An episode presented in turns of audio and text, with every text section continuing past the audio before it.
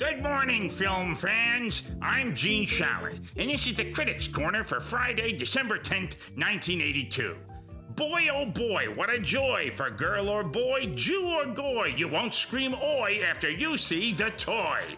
Don't play coy or eat beans of soy. If your name is Troy or you dance at the Savoy, drop the ploy and see the toy. Wow, that's pretty lazy even for you, Gene. I mean, it doesn't even make sense. Whose side are you on, Gumbel? It's not about sides. Well, fine. The honeymoon is just starting for Jackie Gleason. You're stir crazy if you don't make a prior commitment to see the toy. Blah, blah, blah. Well, that's that's a little better. Oh, really? Thank you so much for the seal of approval. Now, Gene, Let me do my work, sir. nobody's stopping. My work? 48 hours? More like four or eight showers, which is what you'll need to take after watching 48 hours. Okay, why? I, uh, so, uh, 48 hours, more like Shorty ate flowers, which is what I said after Hervé Villechaize passed out drunk face down in my garden. First, did that happen? Second, what does that have to do with 48 hours? More like 48 hours. Oh, shit. Wait. All right, try again. Day after tomorrow, day after tomorrow, I love you. Day after tomorrow, you're only 48 hours away. No, Uh, Nick Nolte, more like Dick Nolte. I mean, that's fine. Great. Last one. Airplane to Thessaquil is a strange beast of a movie. The airplane seems more like a spacecraft, and even after 90 minutes, our intrepid cast of characters never seems to make it to the magical land of Thessaquil, where the film is supposedly set. Uh, Gene, Is Thessaquil more a state of mind than an actual location on a map? Gene, Film historians will no doubt puzzle over this question for years, as Airplane to Thessaquil, despite making no logical sense, is destined to be a classic. Fly, don't walk, to this mysterious tale of the wonders of aviation. Gene, What? What? I'm trying to give an actual goddamn review here for once in my goddamn life. I know, I know, Gene, and we all appreciate it, but the movie is actually called Airplane 2 The Sequel. How can you take an airplane to a sequel? No, that's that's my point, Gene. Oh, oh, oh, oh, oh, oh, oh. Oh, wait. Is this the sequel to Airplane? Yes. Oh, well, in that case, let me just tweak this, carry the one, and got it. Airplane 2, the sequel, more like this harebrained poop's not equal to the original, uh, what was it? Airplane. Oh, yeah, right. Airplane. Next. I think that's it. Next, I says. Coming soon. This summer. At theaters everywhere. Opening weekend. Rated R. Welcome to episode 28 of Opening Weekend, the podcast that travels back in time to revisit opening weekends of the past and revel in that other great American pastime, going to the movies with our friends. I'm Jason O'Connell, and I am once again joined by my dear friends Fred Berman and Dan Matissa. And this week, we're traveling back in time to December of 1982. E.T. was still phoning home, Pac Man fever was still sweeping the nation, and everybody wanted their MTV. On December 10th, though, a new movie star was born Sonny Bono. No, wait, Eddie Murphy. Whose screen debut, 48 Hours, directed by Walter Hill and co starring Nick Nolte, was released in theaters nationwide. It was joined at the multiplex by the Richard Pryor Jackie Gleason comedy The Toy and Airplane to Thessaquil as Gene might say. Uh, before we dig into the week's releases, though, Fred and Dan, where were you, little whippersnappers, in December of 1982? Oh God, I was in fifth grade. I was 10 years old and I'm so, and I totally had Pac-Man fever. Oh God, It was driving me crazy, Mhm. driving me Did you have the crazy. album? Buckner and Garcia. Hell, fuck yeah, I did. Me too. Frog, go.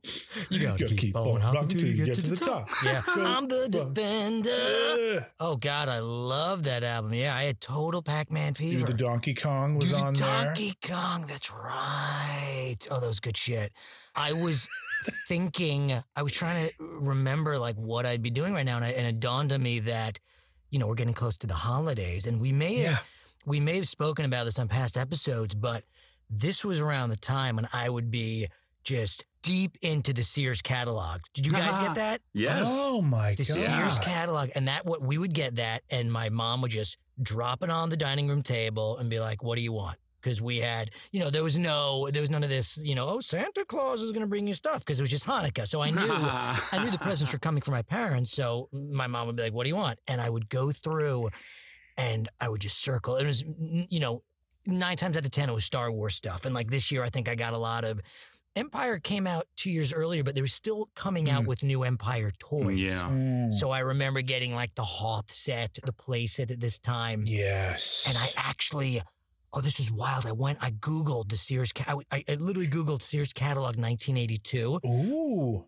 because I was just curious. Oh, that's cool. And I saw this picture and I fell into a this glorious time warp because there was this, it was a glow in the dark haunted house playset that I remember and I would never in a million years would have remembered it had I not looked at this picture online. It came with it was a it was a haunted house playset. It came with figures of the Mummy, Phantom of the Opera, oh, Creature from the. Black Lagoon, Dracula, Yes. and Frankenstein, like the old Universal monsters. that's and up your alley, Dan. You love the it. Universal monsters. Oh my! Mm. This was I, I completely forgot. it. This is one of my favorite toys and one of my favorite Hanukkah presents.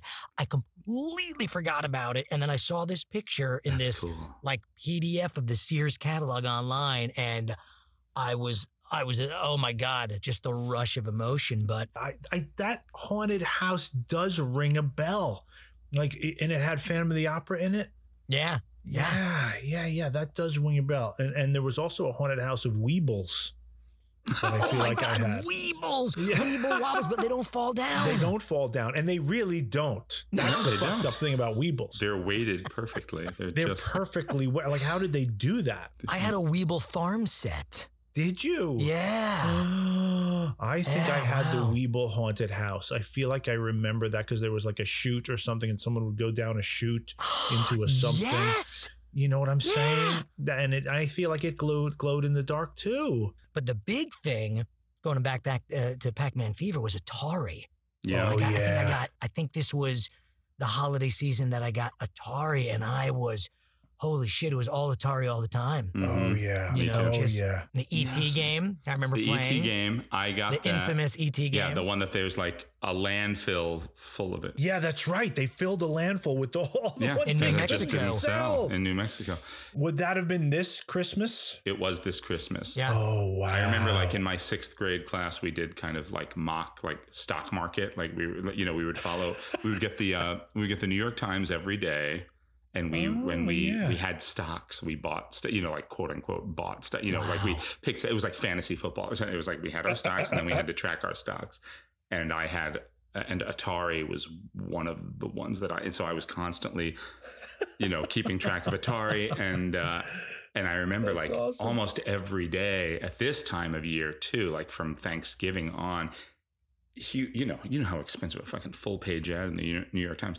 Every day Oh, yeah. there was like a, a huge full page Atari ad with like the ET's hand with the, the glowing finger pointing Yeah, to the, totally remember that. the Atari cassette. Oh, and uh, wow. no, I got that this. I got I got Atari this Christmas, and I got the ET game and Asteroids, and there was a Superman game too. It wasn't Superman the movie you based, but it was you know it was like just a Superman. Absolutely, Jason. I remember it well. I remember Yeah. well. You had to go into the phone booth. I yeah, remember yeah, that. yeah, yeah. You had to, uh, you had a, there was a, there was a crook or a robber or something, and there was Lois Lane, and you would save her and fly her Yeah. around. But yeah, you had to go into the phone booth to And change. most of the game was this sound. Because as he was Yeah. flying, that's all you would hear. You'd have to turn down the volume because as soon as he flied, it would go, and you go, Jesus Christ. yeah, yeah, yeah. There was a Journey game, Journey Escape. Journey Escape. Yeah. Yes. And it would go, bow, Bow, bow, bow.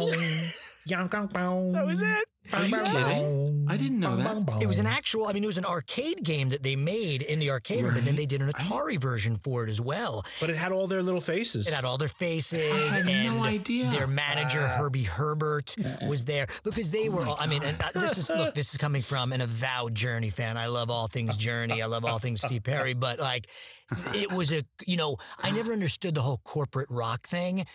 But that's really was it was there's manager Herbie Herbert was just like he sort of formed the band. Did he go And- bananas at some point? I seem to remember that. he did, and he created a Journey video game. Nice. That's when he went bananas.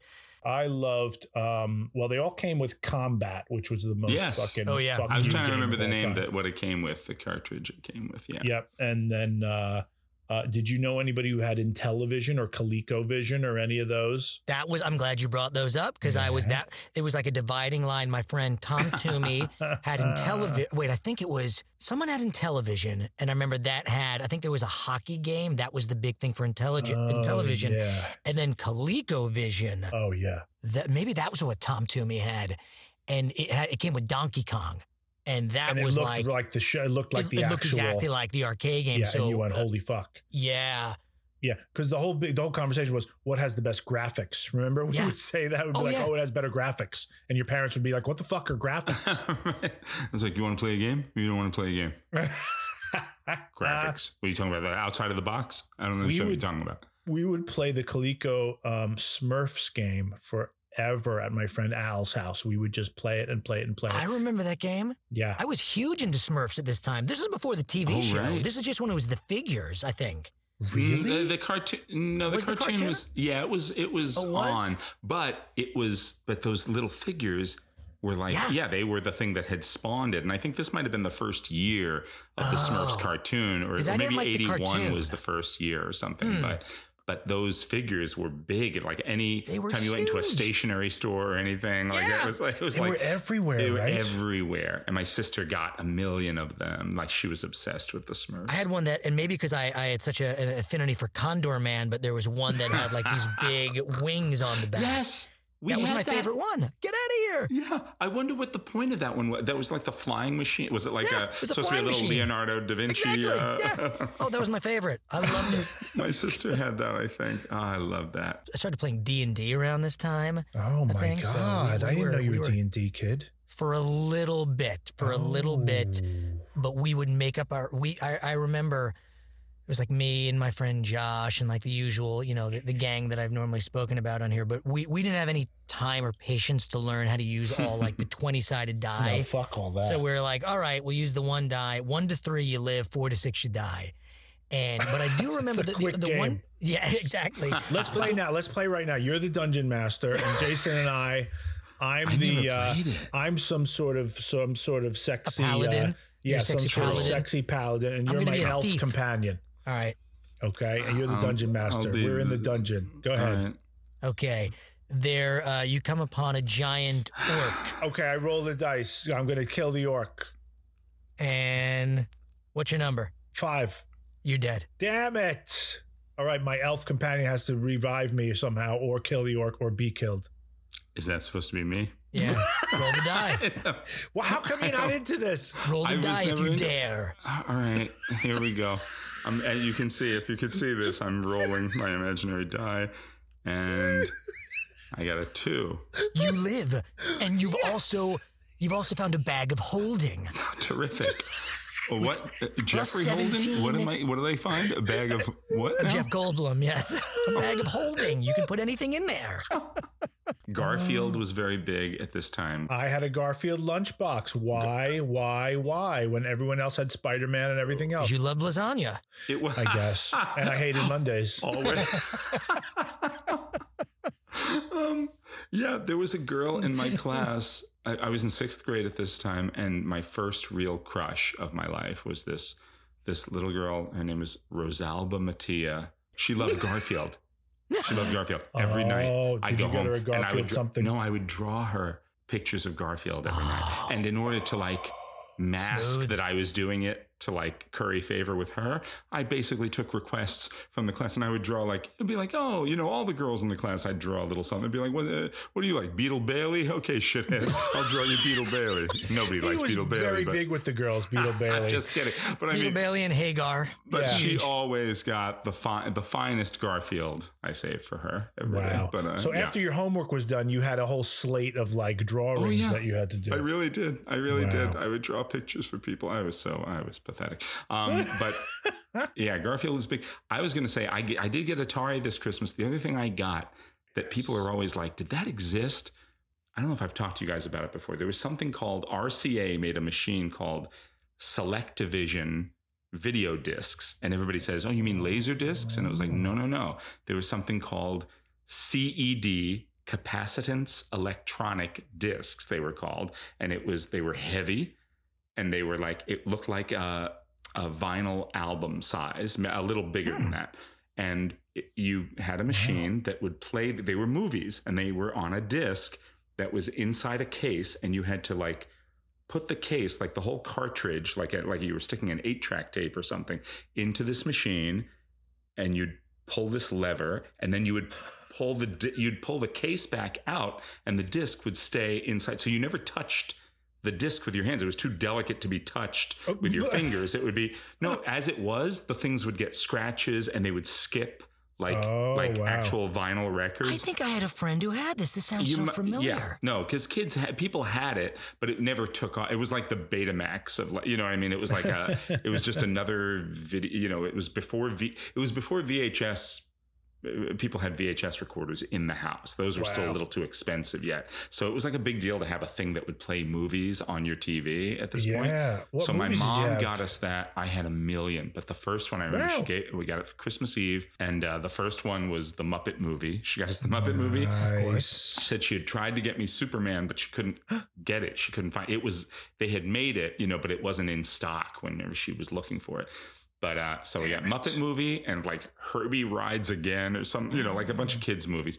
And then a couple months later, I got Superman, and that was a two disc set because that was like so long. That movie was so, so it was like it could only and you would have to, you know, it's so funny. It was like a record. You'd get to like after 45 minutes or an hour, you'd have to flip the disc over. You'd have to take it out, flip it over, Oh. put in the second side. And if the movie was really long, if it was over two hours or whatever, then you'd have a se- an extra disc. So you'd have three sides that you'd have to play. Wow. Whatever. Jesus. I had all the Mel Did you Brooks play it movies. backwards I and hear satanic messages? No, I well, Huh? Ned Beatty saying it felt something. like you were hearing satanic messages uh, when you uh. would. There's nothing more surreal, and I watch these movies so often. There were sk- like if you got one that had a little scratch on it that Yeah. you couldn't do anything about it because you could never touch, touch the disc.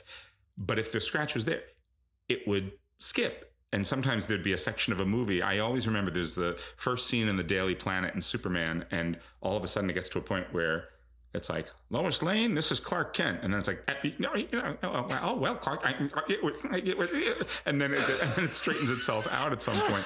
But I kind of memor the rhythm of it is still in my body and my brain. that was actually how Margot Kidder spoke back then, though, because of all the Yes, cocaine. so it seemed about right. I was like, I think this is what I remember from the theaters. But yeah, so I had I had the Superman movies, the Rocky movies, the Muppet movies, a bunch of stuff. But we must have had over the course of like the four or five years that this was a thing.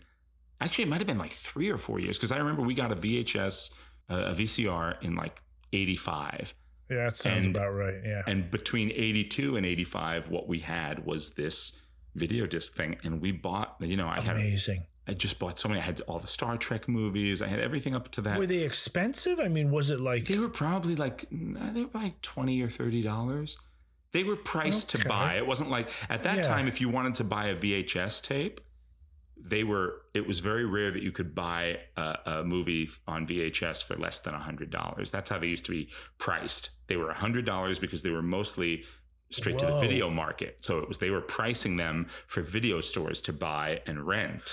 okay? So very rarely would there be uh, what they call a sell-through title. In fact, I think the the first Batman was one of the first sell-through titles where they priced it Oh, at like wow. twenty something dollars so that you could buy. ET was also like that. That it Now- took five years for ET to come out, or six years, and when it came out, it was like it's twenty dollars. Everybody can buy E ET. Now let me ask you something. Was that back in in I mean, you know, talking about like inflation and everything, but back then was that more or less than buying a black comedian um, for as a holiday present?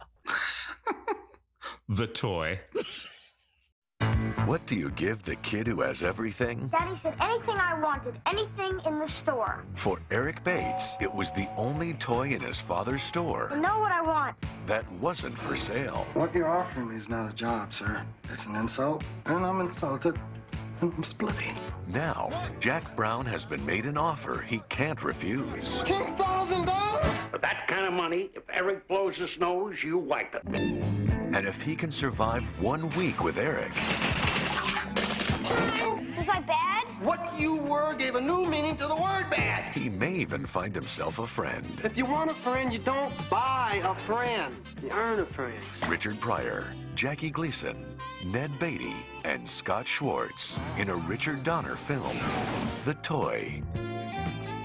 Unemployed journalist Jack Brown, played by Richard Pryor, is attempting to make ends meet as the night janitor in a ritzy department store owned by Louisiana millionaire U.S. Bates, played by Jackie Gleason. On his annual visit to his father's store, Bates's pampered son Eric, played by Scott Schwartz, is told he can choose any single item in the toy department. As if seeming to understand in the very strands of his privileged white DNA that this is a thing people once did on the regs, the child chooses Jack. To be clear, the plot of Columbia Pictures' big Christmas movie for 1982 revolves around a rich white family purchasing a black man. Paid handsomely to spend one week with the troublesome Eric, Jack soon discovers the roots of the boy's bad behavior. Hint, it has something to do with his incredible wealth and his fucked up father. in the end, and in spite of all odds, Jack and Eric become friends, and Pryor and Schwartz develop an affecting on screen relationship. The Toy was the weekend's number one film, earning $6.3 million in its first three days, en route to a domestic total of $47.1 million. Fred and Dan, what did you guys think of The Toy? I don't know how to talk about this movie. You go, Fred. I saw this when it came out. I saw it opening weekend. I saw it with me and me and Josh Clamberg went. I think uh, I feel like his parents dropped us off and we went probably because maybe they knew what it was going to be. So they're like, we're not going into the theater. I don't know. uh, and at, and at the time, I thought it was the funniest movie I'd ever seen in my entire life. I thought it was absolutely hysterical. Uh, now I was the exact age as Eric is in the movie. yeah, mm-hmm. why weren't know. you in it? Like, why didn't you audition for this and get in there? This should have been you. It should have been. They held a national casting call. My friend Nick went in for They it. They did? Yeah, oh, because he Yeah. looks like Jackie Gleason. Yes. Oh my god, I had no idea. How That's did you amazing. miss this? You could have been Scotty Schwartz. I could have been a burgeoning porn star like Scotty Schwartz is now, oh or my was. God. Uh, yeah, I, I just, you know, it, it was, you know, it's like you said last week on the, at the end of the podcast when you were talking about this, Jason. You know, as a kid, you watch this and you're like, oh my God, Richard Pryor's in a Spider-Man suit, and look at all these toys. I mean, it was, it was a fantasy world Yeah. that this kid lived in, and as a kid that age. You thought, holy shit. I mean, all of the racial stuff just went way over my head as a kid. Yeah. Uh, I had no clue, no clue until I just rewatched it a couple hours ago that Richard Donner directed it. I No know. clue. No clue. that blew I me know. away. I remember that from when I was a kid because I, I got. I'll just say o- on that video disc machine I described, Yeah. we had the toy. That was one of the movies we we owned, and the reason we had it is because I became once Richard Pryor was in a Superman movie. Once he Oh, was in Superman yeah. three, Right. all of a sudden. As a kid, I was like into Richard Pryor in a way that most kids weren't, and I so I I was I wanted to see Stir Crazy, I wanted to see the toy, I wanted to see everything he did, and I would and I got uh, several of his movies on these discs because I was like, well, he's in the Superman universe, and uh, yeah, I watched this and never really thought about you know they have their cake and eat it too. They like make a couple jokes about like.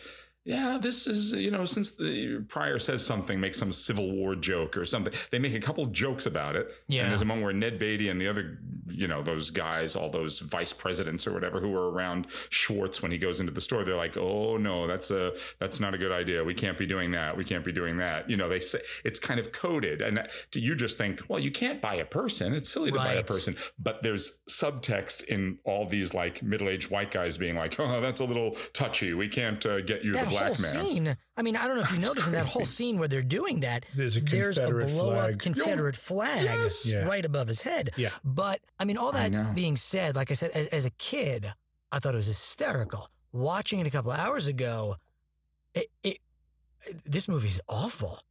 It's it's. I mean, Richard Pryor. It's funny because when I first started to watch it, I thought, "Oh wow, Richard Pryor. He's got such a nice vulnerability in the beginning. There's something so open about him, and then it's just he's terrible in it. He's really bad, and and I- and I wonder too, like what was he thinking when he did this, and were they because there there could have been hmm. such.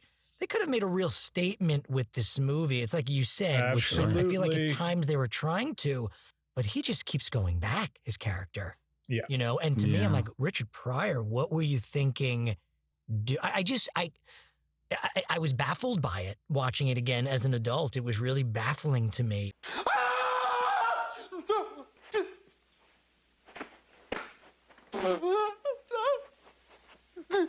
No, Mr. Bain, please don't shoot me.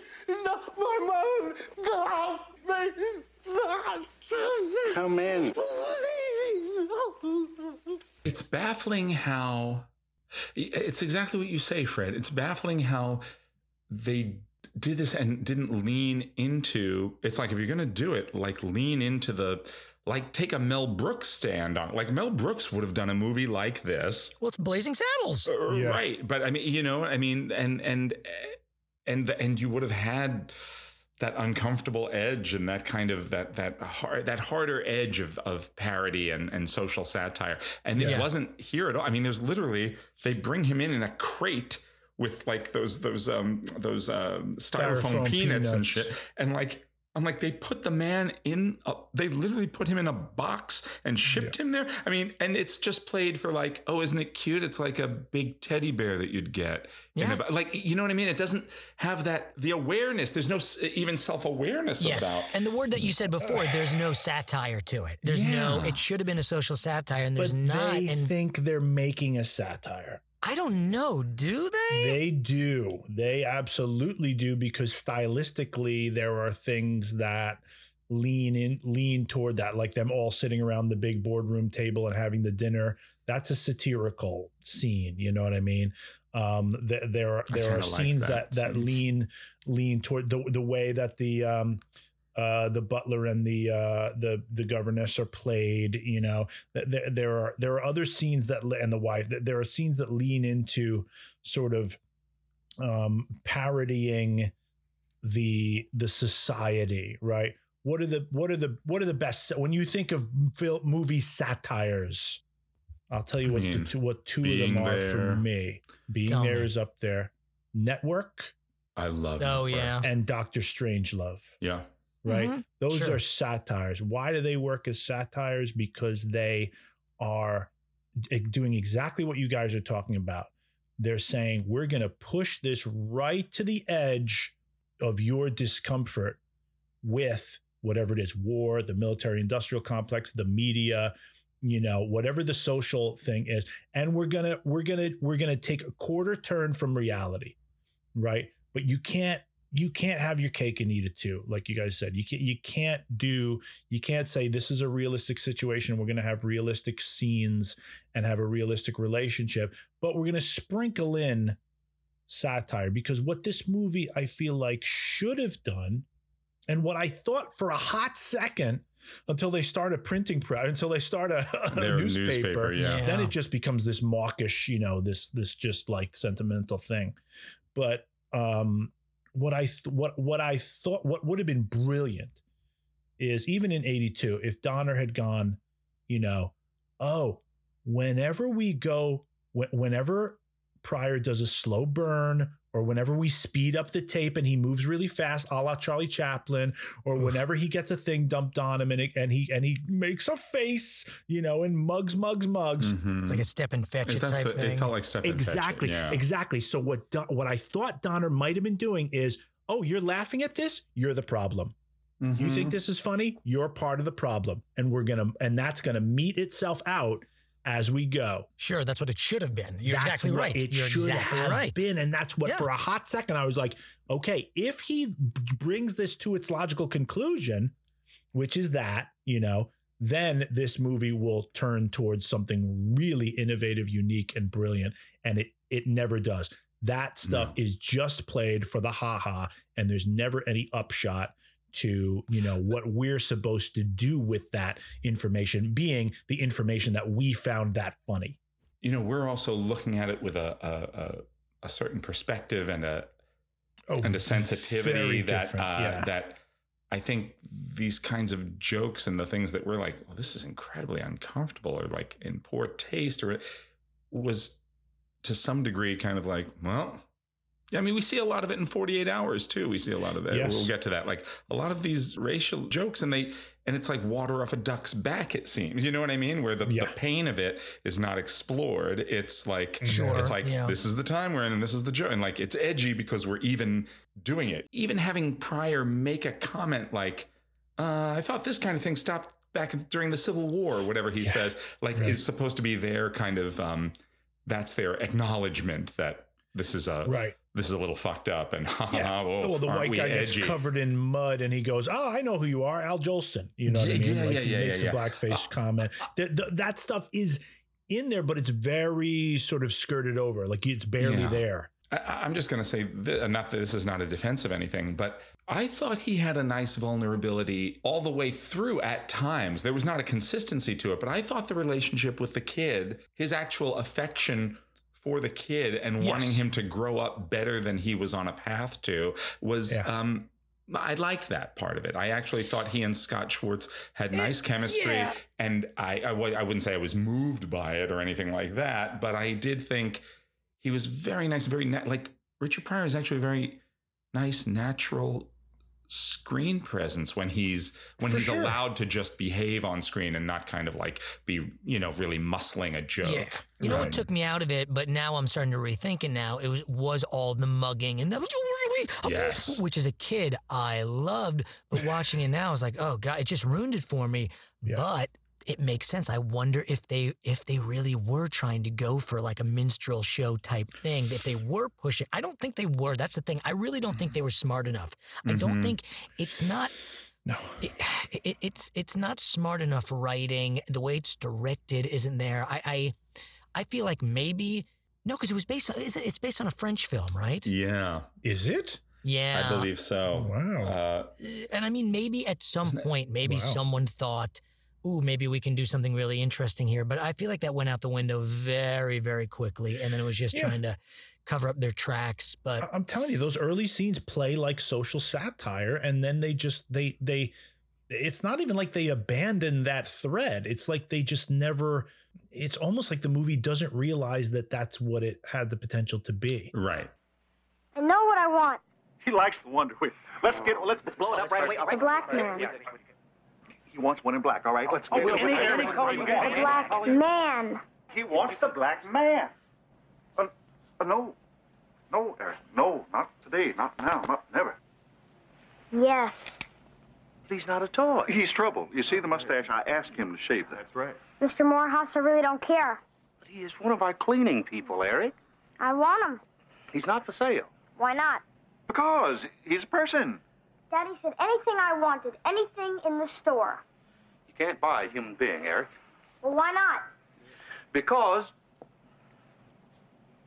It's against law, isn't it? Yeah. Yes. Mr. Morehouse, doesn't my daddy make the laws? Sometimes it feels like it wants to acknowledge the discomfort of the situation, but that's but it's rare. And so when it doesn't acknowledge it, it just seems you just cringe. You're like, do you not know how this is playing? Do you not know what this looks like? But they make enough jokes about it to suggest that they do, right? They do Right, know. that's They- what I'm it is- saying. They dip a toe. They, they dip, dip the like toe two in. They say, toes like, in. yeah. it's like, well, put the whole foot in. Put the dive in. It's like, it, but it, it's like they're know? covering their asses. But there's never a moment where like where where Richard Pryor talks to Scotty Schwartz about race. You know, or, or a moment No. of like this is a little weird. Correct. And again, I mean, we're look. Yes, you're exactly right, Jason. We're looking at it from you know a uh, more quote unquote woke lens right now. But that you're right. That would have been huge if they if, if there was something that acknowledged that. Yeah. as opposed to I'm the nanny you confide in. But I don't know what they were doing, and also just as a, I just I didn't find it funny. I didn't. No, that's the No. It wasn't. flaw. It just. It just wasn't a well-made movie. you know who was great? Ned Beatty. Yeah, Ned Beatty was great. He was really good. That his first scene, I was right off the bat. I'm like, oh, he's good. He's good. Very good. And his rapport with Pryor was really strong. But I mean, I guess that's just like happenstance. That's like a great Yeah, actor It was a and a movie great of missed comedian. opportunities. Uh, Absolutely. Absolutely. How many Scotty Schwartzes would you give it? Mm. Uh, no, wait. How before we Uh, get we to didn't how talk about and Jackie when? Gleason at all. Yeah, we got to talk about let's, Jackie let's, let's show him a little respect. By, not, talking, about, Uh, it. Remember him fondly, everyone. uh, I'm sorry. What were you going to say, Dan? no, no. I was gonna, I was gonna ask when did, when and why and how and what and under what circumstances Scotty Sch- Schwartz go into porn? Oh, I don't So know. So the story is, from what I Of recall, course, 'cause I remember Fred knows the Fred entire knows it story. very well. No, because I remember seeing. I- I don't know what it was. Maybe like a Hollywood Babylon. Remember that show with Oh, Tony yeah. Curtis? Or mm-hmm. there was something about him.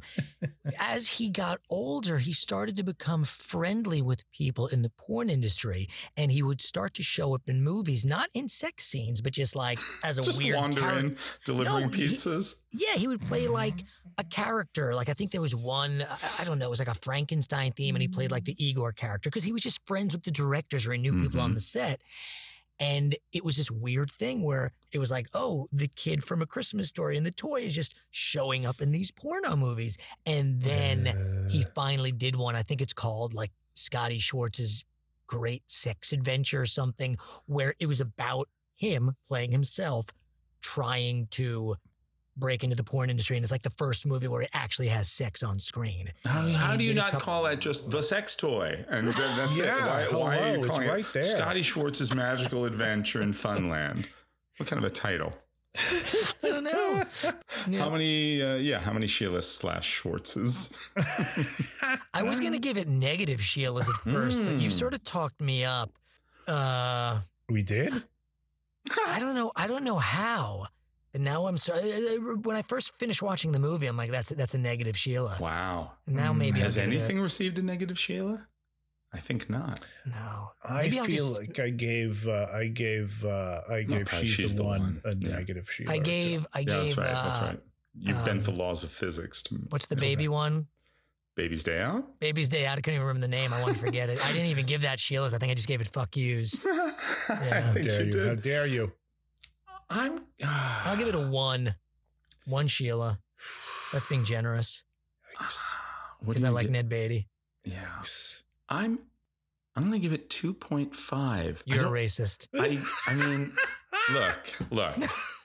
Don't. Let's I'm not kidding. I know you're not. I know. What what the, the what the sign on my lawn says. I'm Oh, my, one one man one vote. Um, Oh, God. no, what I was going to say. No, I mean I really do.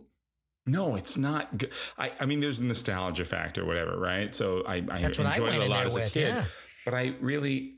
Yeah, 2.5 is high. Maybe maybe 2, 1.5 to 2. I did the, there are moments just between Pryor and that boy, where Pryor as a mentor to that child and their relationship that I that I liked, and so I, I'll I'll give it I'll give it somewhere in the 1.5 to 2 ether for that, just, just Where because I Richard did. Pryor gives the sex talk on the cannon. That's what prompted Scotty Schwartz to go into porn right there in this Oh, movie. oh, that, you know what? How stupid am I? I wasn't even aware they were sitting on a cat. The, the, Oh, uh, yeah. They're sitting on the big phallic symbol? sitting on Oh, yeah. A phallic symbol. Listen, you gotta be nice to her. Uh, tell her how you really feel, you know? Take a chance. Stop being so tough. They don't like that so much. Women really like it when you're sincere. They respond, too. She'll look in your face, check out your eyes. I bet she'd really like you if you showed her what you were made of. Do you know what I mean? And don't worry about your thing. Keep that in your pants for a while. You got plenty of time for that. Just show her some of your heart. Show her what you're made of. Made of a lot, you know. But I did. I gotta say, I thought that was a nice scene. I did think it was nice. I thought it was a good scene. Sorry. Eh, Apologies. I I uh, I gotta go 0.5.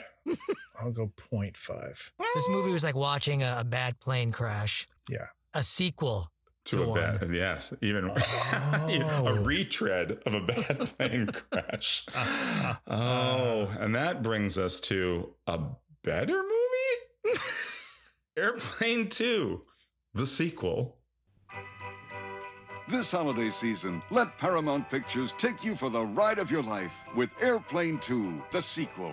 Get your ticket for the funniest movie of the year Airplane 2, the sequel.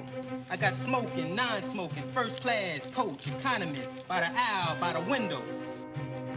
Airplane 2, the sequel, reunites old friends Ted, I have the strangest feeling we've been through this exact same thing before.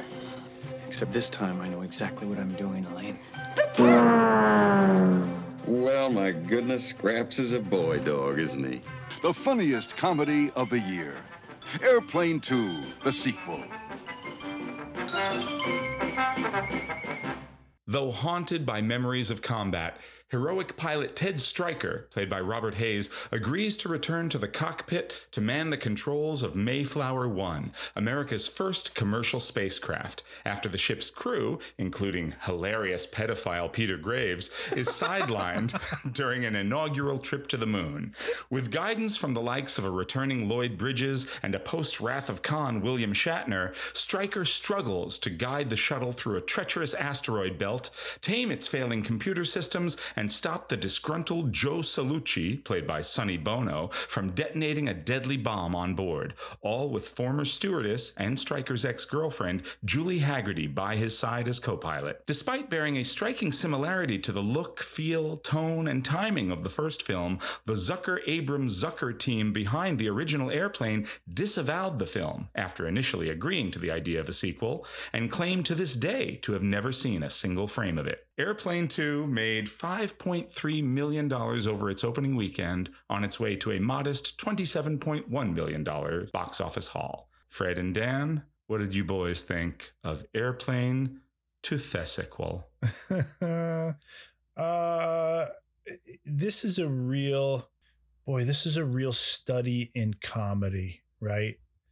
Because the first one is so tight and it works so well and it knows what it is so well and has such confidence and it's like you can tell that these bits were honed and sculpted and then in this one you know even some of the same exact bits Mm.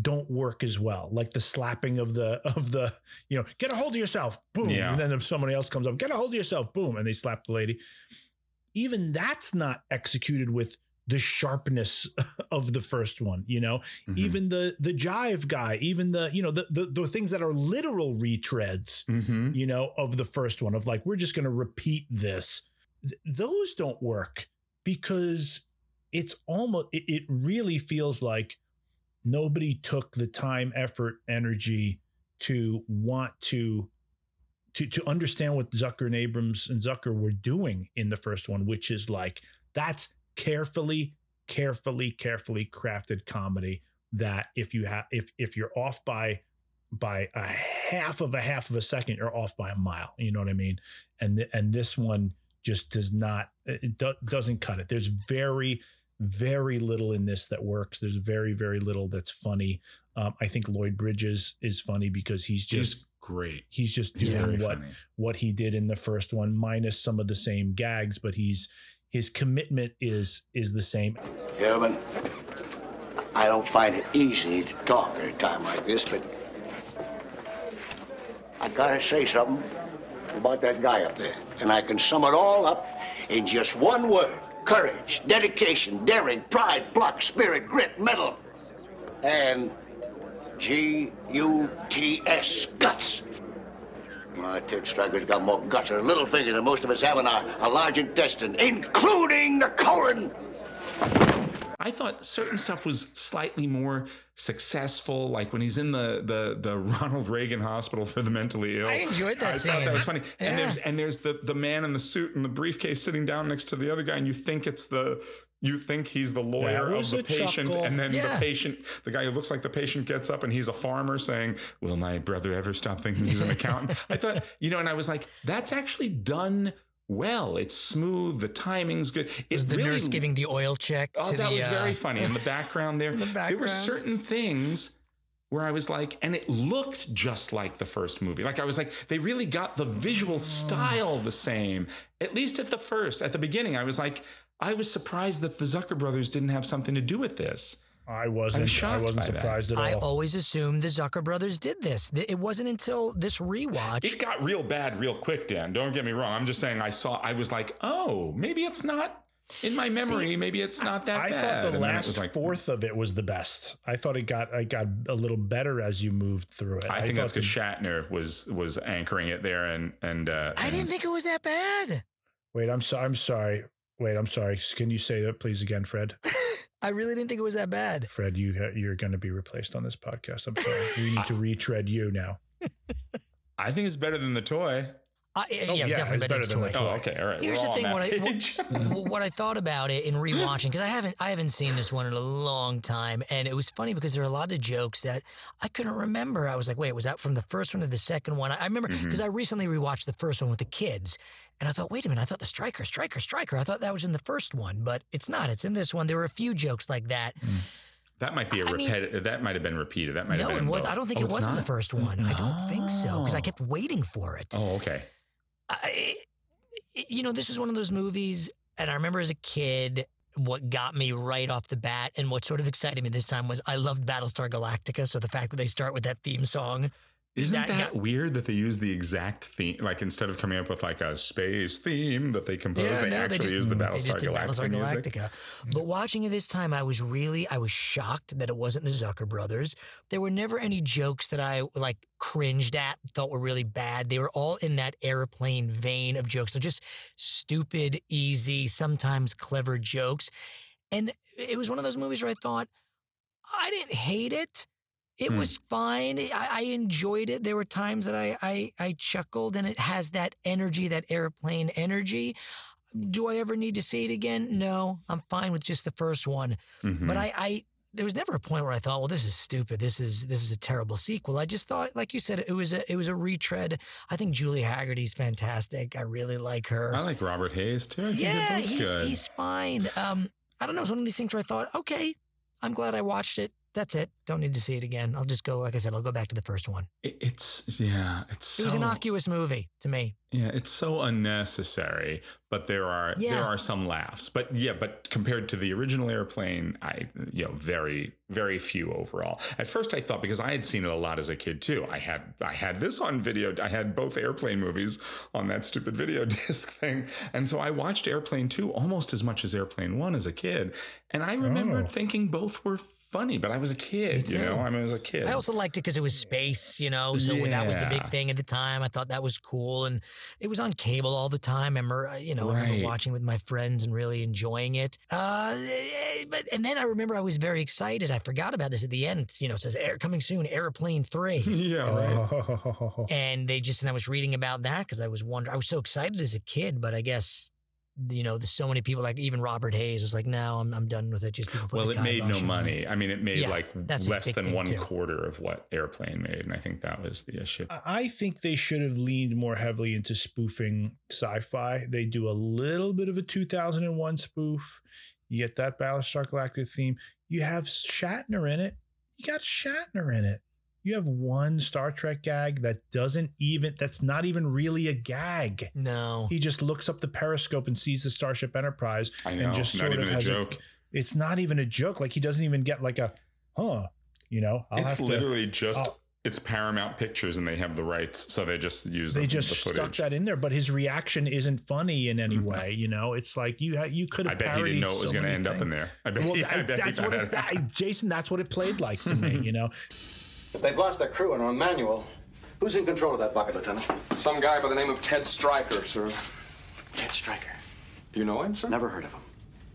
That's not exactly true. We were like brothers. We flew together during the war. We were close, real close, until. Until, sir? Until that day over Macho Grande. Over Macho Grande, sir? No, I'm afraid I'll never get over Macho Grande. It It's was like weird that they didn't lay into the sci-fi stuff, and I even thought that in the beginning. I'm like, and I thought it was sort of funny that oh, it's in the future, but yet the airport looks exactly the same. The cars look the same. Right. But Yeah. you're right. I mean, maybe they should have. I mean, there was like an ET thing in the beginning. Am I crazy? Oh, yeah, the Um, spoofy Yeah, they did the ET thing. Am I nuts though?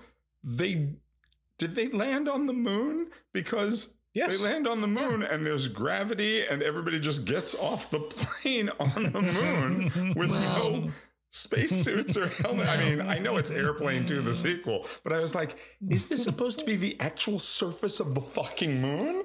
Or is this like, you know, did they say something about there being a dome or something? No. They No. didn't, right? They just got to the No, moon. it's not Total Recall. Yeah, they just got to the moon. When you hear the crunch, you're there. That's actually kind of funny. That might get it one more Sheila than I would normally give it. Is right? that. If they made a joke about it, or if people noticed it and were like, huh, everything I'd heard was wrong. Or they- whatever. or Or they- they, say, like, oh, the moon landing clearly was a they, fake. they just got off the plane and they just exploded. That would have been Yeah. great. Is if they opened the door and they just. yeah, their heads all explode. Uh, did you catch uh, uh, the governor from Benson? Played the priest. Yes, Yes, the, he played the Where priest. it's like, "Put your head, put your head between your knees, and then say, between your own knees, Father. Between your own knees. Oh, and he's, he's looking at the um, what was the magazine that he was it was looking Altar at? Boy. was Altar and then Boy, he he looks at turns the it around and it's centerfold. got a centerfold. that was Oh. good. funny. That was Rip that was Torn. good. Fun to see a young Rip Torn. Did, did nothing funny. Raymond Burr was pretty funny when she said, "Do you know what it's like to laugh and laugh?" And he's like, "Yes, Yes. yes, I do." I do. That's pretty funny. I liked it when the little girl knocked over the old lady when she was running to see her Yes, grandma. to see the other airport. grandma. You're right. funny. You, you're right, Jason. All the stuff in the first airport scene was, I thought, was the funniest stuff. I really enjoyed. I, I always remember, still to this day, I think Airplane 2, I think the, the, the people coming to ask uh, questions like, you know, about flight times and stuff, and somebody says, What's the fastest animal? And the guy says, Oh, yeah. The cheetah. I still remember that from when I was a kid, like just like you know what I always random remembered? questions. And again, this was another thing that I I could have sworn was in the first one, but was yeah, I just need to take a little breather. And it's Hervé Villechaize. Oh my ah. god! I thought that was great. I totally forgot he was in it. Yeah. But see, even he, but even that, it's like, oh, you went about sixty percent on that gag. You know what I mean? He should have been like, you know what I mean? Like The he way should he have been was in doing life, Every breath, apparently. exactly. Sex starved. You know, like when they shoot the Drug-addled. when, Oh, when he pretends to shoot the dog. You know, when the, in that begin in oh, that scene when he's I like, kind "Oh, we're gonna have to shoot with the your kid from Poltergeist, with that little kid from Poltergeist, Right, Poltergeist. right. But that, but no, but do the upshot of that joke. Go, ah ha ha. The, the, the, the mother's laughing, the guy's laughing, the father's laughing. Cut to the kid with tears streaming down his face.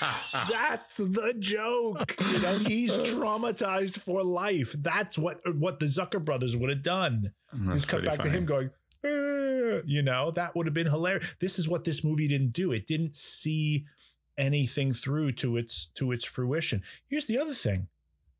Uh, Now, tell me if I'm crazy. Um, Peter Graves is over. The the the the co-pilot is um no no is that, do I have that right? Peter Grave Peter Graves is He's over. over. Captain Over, right? The the one of the co-pilots is done, Mm-hmm. and the third co-pilot is not under, he's unger. Unger. Mm-hmm. Why? And also fuck you. it should be over, done, and under. I think they're just doing it because it sounds like if you say it fast enough, it sounds like under. The No? other two aren't plays on the words, they're the actual words. Why are you so angry? Unger, didn't you serve under over in the Air Force? Uh, not directly. Technically, Dunn was under over and I was under Dunn. Yep. So, Dunn, you were under over and over under. Yep. Uh, that's right. Dunn was over Unger, and I was over Dunn. So you see, both Dunn and I were under over, even though I was under Dunn. Dunn was over Unger, and I was over Dunn. Fuck this movie. I give it no Sheilas. Well, you got Shatner. I thought you'd be happy with Shatner. You Shatner, I and didn't Sonny even know Bono. her. Wait a minute. Oh, That's your joke. I was an homage I to know. you. It's a great joke. Um, Now we how to many. Shatner Sheilas for this? I Shatner Sheila, and she thanked me. What? Uh, uh, how many? I'll give it a two. I'll give it a solid two. It brought me back. There was nostalgia, and it didn't make me feel uncomfortable like the toy did. That's very true. 1.5. I'm gonna go. Uh, I'm gonna go two point five. Two point five. I do enjoy the beginning, and I did like Shatner. I, I the funny thing is, Shatner is is only a hair off from how he plays Kirk at all times. It's very Right. funny, which I guess Yeah. is the point because Leslie Nielsen too was like doing like the character he'd done in a million movies, and you go back and you look at those movies now, and you're like, oh, it's so funny, and it's like, no. He No, was a straight playing it actor playing it straight. We only think of him as funny because now we're used to him like the, the punchline. You know, we can imagine him doing the naked gun bits, but yeah, no. So I guess that's a that's a good thing. I thought that all those guys were very. Chuck Connors, I thought he right. He's the he was the fiance. He was the of Julie no. Chuck Connors was the Sarge. He was the No, Sarge. He was the guy he was with the Who's the guy? Who was the guy who played her? Chad fia- Everett. Chad Everett. I thought he was Yeah, he very was good. good, He was too. good. He was I thought alright. all those guys were good. They were funny. Um, Alright, Yeah, and. Lloyd Bridges was especially good. He was Um, Lloyd Bridges was yeah, two point five. That's still not much of anything, but there you go. Airplane Two, the sequel. I don't know about your mail sack, Dan, but my Yes. mail sack is full. We got a lot of a lot. We, we got a lot of stuff to cover here, so I'm, I'm just gonna get Is to it sore and sensitive It- yeah, to the touch? too much rolling around in the eagle's nest again. Oh. Uh, let's see what we you know. We got a lot of people uh, writing in about the last couple of episodes, Ooh. uh, and there's been there was a lot of talk Mhm. about Make it force. Guttenberg. Yeah. Oh. A I lot of know people writing in, and by a lot of people I mean two. Uh, but Oh, I, thought feel like more there. than that. No, I think there were Oh. more. Yeah, people were were uh, were they were put off by your disdain of Guttenberg, Jason. I'm just gonna I'm give just me gonna throw it a out give me a defense that j- uh, that says anything. That, there is nothing there. There's no there there. Steve Guttenberg. People are like, do you do you feel bad? Aren't you being too hard on? Gu-" No. Steve Guttenberg. But what more do you That's want why. him That's to why be? the Simpsons have a joke about a secret society that makes Steve Guttenberg a star because there's no logical reason. Well, I think mo- I think people were saying that there's something about him that that he's got a very everyman quality. Uh, there, there's something charming about him. He's very he's a nice guy. So that's okay. You know, We're- I, don't mean, know. Look, I, I've I never had problems with Guttenberg. I always enjoyed him. I didn't realize that that you couldn't, you know, stand the taste of him so much. However, I did. This was a great, and let me see if I can find it. So, uh, where is it? Where is it? Where is it? So, our friend, hold on, you can cut all this.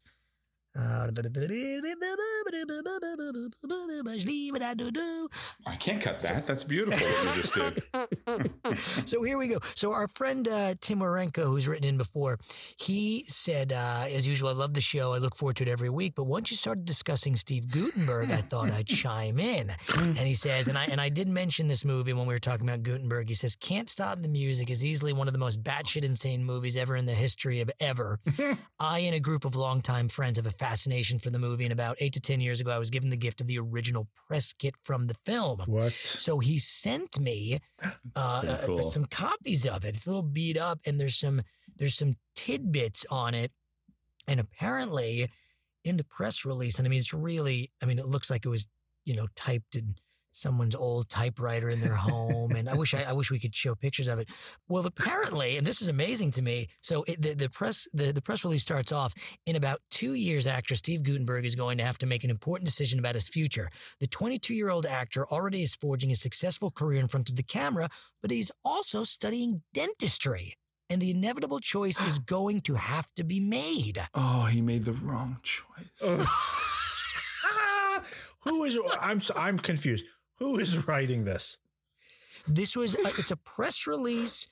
I don't know. I'm looking at it now. It's a it's it's It was the, it released was the by press packet for can't. the Uh, press packet for Can't Stop the Music, which was Why the would ballot. The anyone village say our guy who's going to be in Can't Stop the Music wants to be a dentist? Because maybe he did. Maybe he's like that, uh, you know, that elf from Rudolph, and he was really like, "I'm not so sure if this is going to work out for me." I mean, he's Well, he 22. He's a kid. No, he says that. He said there's a quote. It says, "I'm aware," says Steve, "that a career in dentistry would give me security, a steady income, and a rewarding life. There'd be a wife and kids, a good home. But the fact that I love acting, and in the future, I think he talks about directing. I'm trying to turn the page, and um, I, maybe I'd like to produce and maybe direct. It would mean being away from home a lot, and I wouldn't have the security that a regular job would give.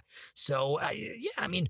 Who knows? He was he was trying to hedge his bets. you Why know, is this I- in a press kit for a movie that he's in? Is what I'm asking. Because it's Because- kind of they're giving up as they're promoting the film. They're giving up, all right. They're like They're giving up. they're basically saying don't you can't blame this per- let's not give him a bad review because he might be a fantastic dentist No, I'm sure there's more. I'm sure. I'm sure the majority of the the press packet is about the Village People and Valerie Perrine. It's one of those things where Who you know, needed probably- dental work, which is why they put them all in the movie together. Now it makes sense. I mean, did you see the motorcycle guy from the Village People? Have you seen his teeth? Big choppers. That's hence the motorcycle choppers. guy. Choppers who ride a chopper. Hey, I will say that Steve Guttenberg brings all the skills of a dentist to his acting work. and Ah. And you've often said that watching him is like getting a root canal. So it all Oh boy! Hey yo. there you go. That was the joke. Thank sense. you. No, they're both. They're both good. Now here here's a here's another. This is something interesting and cute and and fun. Uh, my friend Erica Siegel was letting me know when we with the Santa Claus the movie. Yes. She well, so Erica, she we're we're very close friends with her and her husband Mark, and she's the daughter of Robert Siegel, who is a journalist on NPR. Who was actually he was on The Simpsons. He was featured on The Simpsons on an episode. Oh, that's right. That's right. And when she was very young, she heard so Tom Shales, who was the the reviewer at the time and is a Pulitzer Prize winner for criticism. I think he won a Pulitzer Prize in 1988. She said. Hmm. Um, her dad was a news director at the time when Santa Claus the movie came out, so they would listen to the morning edition while he would drive her to school. And she writes, apparently during the ride, I heard the review and was deeply offended, and I wrote a note to Tom Shales, which my dad passed along, voraciously Awesome. defending Santa Claus the movie. and the gist of it was that how would a grown up know what kids like? And so I, I guess Ah. Her dad passed it on, and um, Tom Shales never responded to my note, although she says that my dad says he was ornery. But then she wrote, however, now I recognize the true awfulness of the movie. Mm. And now that I realize this, you and your friends probably think I'm a complete imbecile to go to the mats over it with a Pulitzer Prize winning literary Not critic. But I think think that's great. amazing Yeah, that she great. heard this review and was like, no, no, Tom Shales. I think it's adorable. I and think she, it's so she, she sweet wrote a she whole rebuttal. No, that's So, very sweet. yeah. That's really, really cute. I thought it was very sweet. It so, is. You know, thank you as, as Thank always you. to people for for writing in and and we've got some lovely reviews on our iTunes page. So thank, Thank everyone for doing for that, that. for listening and subscribing and Now, in my mail sack, there's letters. There's letters. There's letters. There's letters. And they're, they lead me to believe. wait a minute. I don't believe there's letters unless I hear the mail sack. Oh, okay. That's true. Let me, let me, get- let me. I think you're lying to me. Let me just grab the. You never flap your sack, Fred, for us to hear. Well, you almost right. never do. It's 'cause You not almost the e- never flutter the folds of your sack. Well, my sack comes via email. So I can, I can just Oh, okay. go, Yeah. Plus, he's not at the, he's There not at go. the eagle's nest. That's why he's not, that's why you don't hear that flapping of his sack. I get sack. the emails. Dan gets the true mail sack. Okay. Yes, he yeah, does. I get the like snail mail. Santa. He gets No, Santa's mail sack. Let me just see if I can. Ah, ah, God. Oh, there's so many letters. Oh, so many Now paper I believe cuts. it. Oh, now you believe. I Now we all believe, I believe. I believe in Santa. Uh yes, so many letters. They're all from our friends who it seems have not listened to the podcast at all in the last couple of episodes because here's the letter from Al Pacino. Have you guys have you guys seen or heard from Sheila? Eustace. Anybody know where Sheila is? She hasn't been around for a couple of weeks. Jacob Joseph. Where's my Sheila? Where's my beloved Sheila? Adam. Is Sheila gone? oh wait, he can write though. no, it's just a giant X. Yeah, and then a heart with an S in it. So I assume that means Sheila gone. Uh, you know, Dr. Merlot. Where is Sheila? Where, what happened to Sheila? Did Sheila leave? So they don't know what's. They don't know that she's gone into molting. Oh, they don't boy. know that she's gone back up to you know the Pacific Northwest to molt and mate and hibernate. You know, they don't. They have no idea. So I feel like we have to tell them, or we have to like Well, somehow why make come them they aware. haven't been listening to the podcast? Well, that's my Come that's my that's where I was heading with this. Listen, Come people, you gotta folks. listen, you gotta subscribe, you gotta get on the Spotify, and you gotta give the five stars. Come Yeah, on, people. yeah. What are Because they're on hiatus from Lunchline. They've got all the time in the world. What do they to have to catching up. do? You know, while Jacob Joseph continues to rehab his his hurt his scraped knee. You know, what else do they have to do? They're, they're I assume he and Adam have patched things up. They're both still down there. I just got a letter from them, you know, from both of them. You know, even Tote is like, I don't care, but where is Sheila? You know? Her absence is nefarious. Yeah, her absence. That's what it says in a postscript. I must admit, her absence is nefarious. But you know, they're, they're all they're, every one of the arthropods. Look, here's one from Nicholson. Where's Angelica? Well, he's looking for someone else. clearly, clearly not even looking for Sheila. Oh, well, it's nice to know they're worried. And I, listen, uh, uh, if, if you guys are listening, uh, we'll tell you not tomorrow, not in 24 hours, maybe the day after that. So what would that be if we're Give or take, like, It's like I mean, what time is it now? It's it's around so- carry the one. Like 36 hours. Yeah. No, no, no. I Let's think wait we a little longer. Let's Little go a little more because that you know 36 is like you know something like a might good come up. and 40, 47. Seven and a half? 47.4. Let's just push it to 48 hours. Hey, yo. Dun, dun, dun, dun, dun, dun, boys dun, are dun, dun.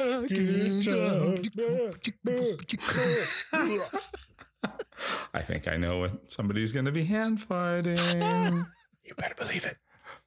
48 hours. We ain't partners. We ain't brothers and we ain't friends. I'm putting you down and keeping you down until Gans is locked up or dead. And if Gans gets away, you're gonna be sorry you ever met me. I'm already sorry.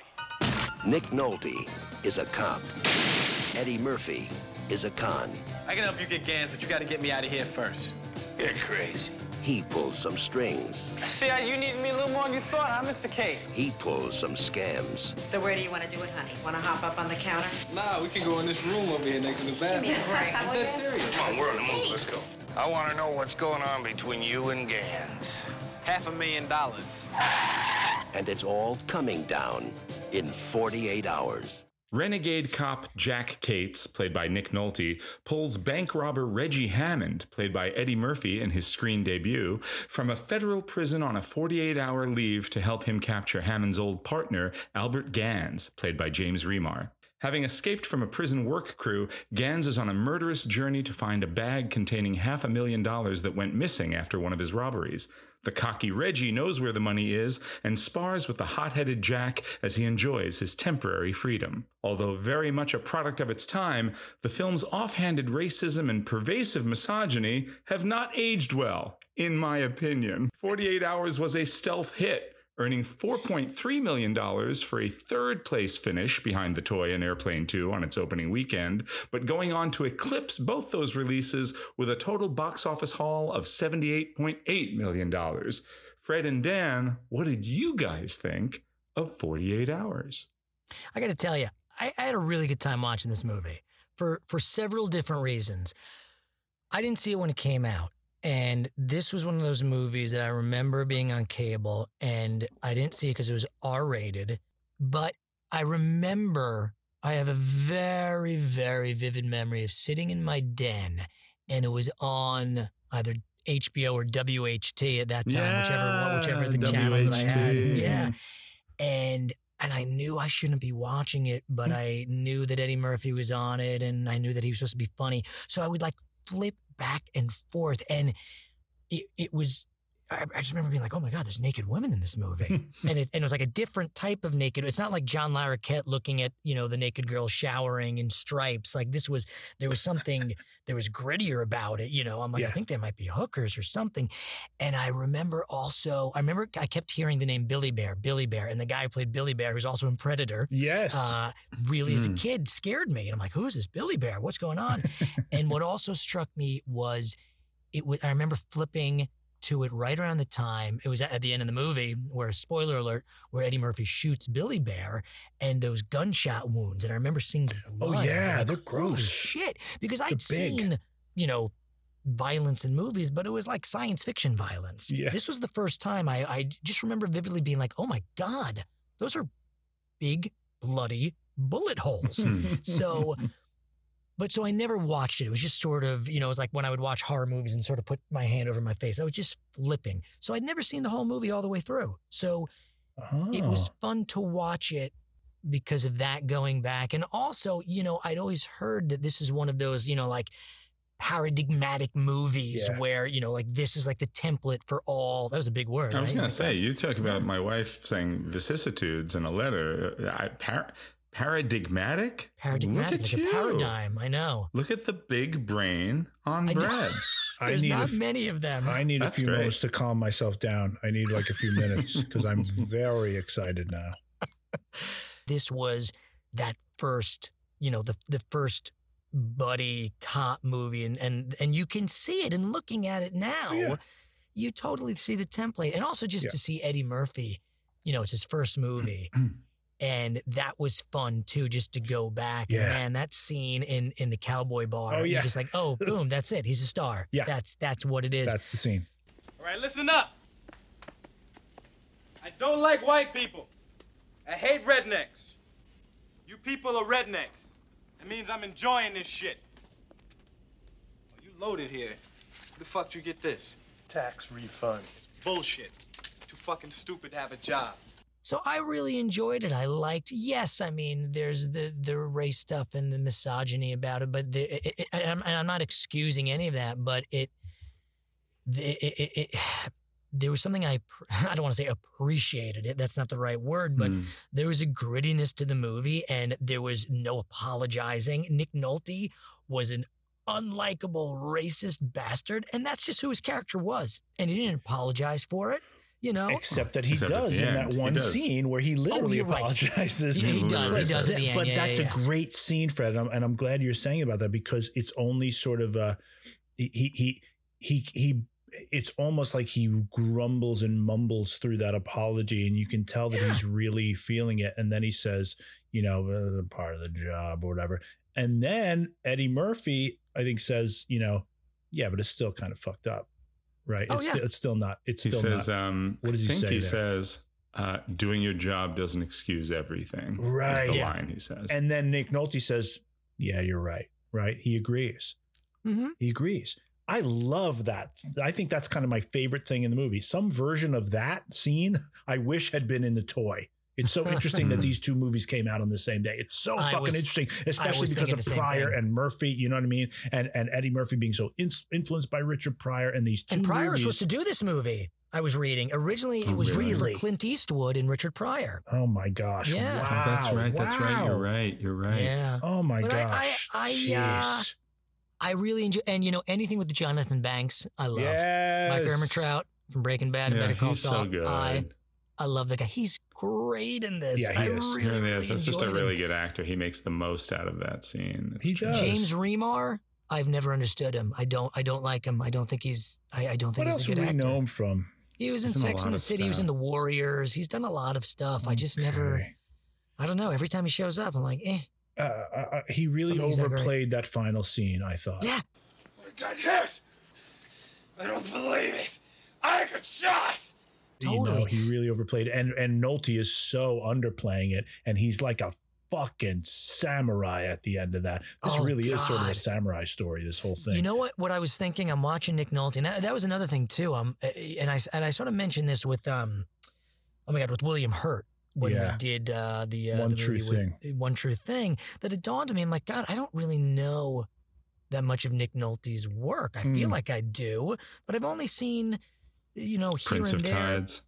I never saw Prince of I'm just kidding. I'm- oh yeah, but like I remember Down and Out in Beverly Hills. That was really the first time. I remember that It's movie big one. Teachers with Ralph Macchio and like a thin red line. You know, here and there, he's ah. always been there. But Hulk. He is. I. I he is great right. in Hulk. he is. You're right. I He really is very Of good. Yeah. He's batshit right. crazy. He's excellent. Yeah, he's I really thought he was. I really thought he was great in this, and he was just so. And I just thought at the time, like, what an interesting. I mean, he was probably like in his thirties when he did this. I would think. But Yeah. he sounded. I yeah. mean, with that voice, and he's such a hulking guy. All right, I did my part and I got you out, so now you do yours. Where are we going?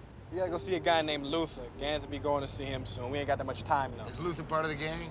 What gang you talking about, Jack? Hey, I can read a police file, shithead. Quit calling me Jack. It's just an expression, all right? I don't mean nothing by it. I don't give a damn. It happens to be my name. What the uh, hell you complaining for? At least nobody calling you shithead. I may call you worse than that. Yeah, I enjoyed it. I thought the the Me too, Fred. you know I. I, I thought it was I like the grittiness of Yeah, it. I, love the look I- of this movie, man. the I look. love it. Now it was weird because you mentioned that last shootout. It was weird. The last shootout almost seemed like it was in a different movie in in different ways. It was filmed in a very different style. Yes, because you have the steam coming up, you have the lens Yeah. flares, you have all of that neon from the Chinatown. Yeah, it it feels like we're at the end of something, like we're at the like I say, like we're at the end of a samurai's journey or something like that. It feels it more feels- Blade Runnery than uh, Very Blade Runner. Yes. I, I kept thinking I was like, oh, it just turns like a Michael Mann movie. Yeah. Mm-hmm. But you know what? You know what really stood out? And I watched it twice because I was like, wait a minute, is this one shot? That scene in the police station. Yes. Oh my Nolte God, first Fred, comes in. yes. It's Yes. a four minute tracking shot. Yes. I timed it. I watched it and It's then I went back. It's so it's just constant motion and dialogue. And I thought it was, you know, and some of the acting is here and there, it's up and down, but But people coming just- in and the background movement and all of that stuff and the pans, yeah, it's oh, it's awesome. I thought it was really, really cool. And I just I wasn't expecting it. You Yeah. know, that wasn't what I was expecting from this movie. Yeah, it doesn't But- cut until he goes into the sar- to the sergeant's office or the chief's Yeah. the, the, Yeah. the captain's Mhm. office. This is a cop drama with you know cop drama action movie with some comedy in it. This is not Yeah. a comedy, you know, even though No. the headlining uh, headliner is is Eddie Murphy, and um, you know, I, I had forgotten that. I thought it was, and I and I I'm surprised that I'd forgotten this because I had seen this several times on cable at friends' houses and things like that. And you know, not long after this, Trading Places comes out, right? And that Sure. is a perfect example of a social satire. Oh my God, what Yes, a great, yeah. brilliant social satire, and that's one of my favorite movies of all time. And that's I put that right up there with those other satires that I talked about.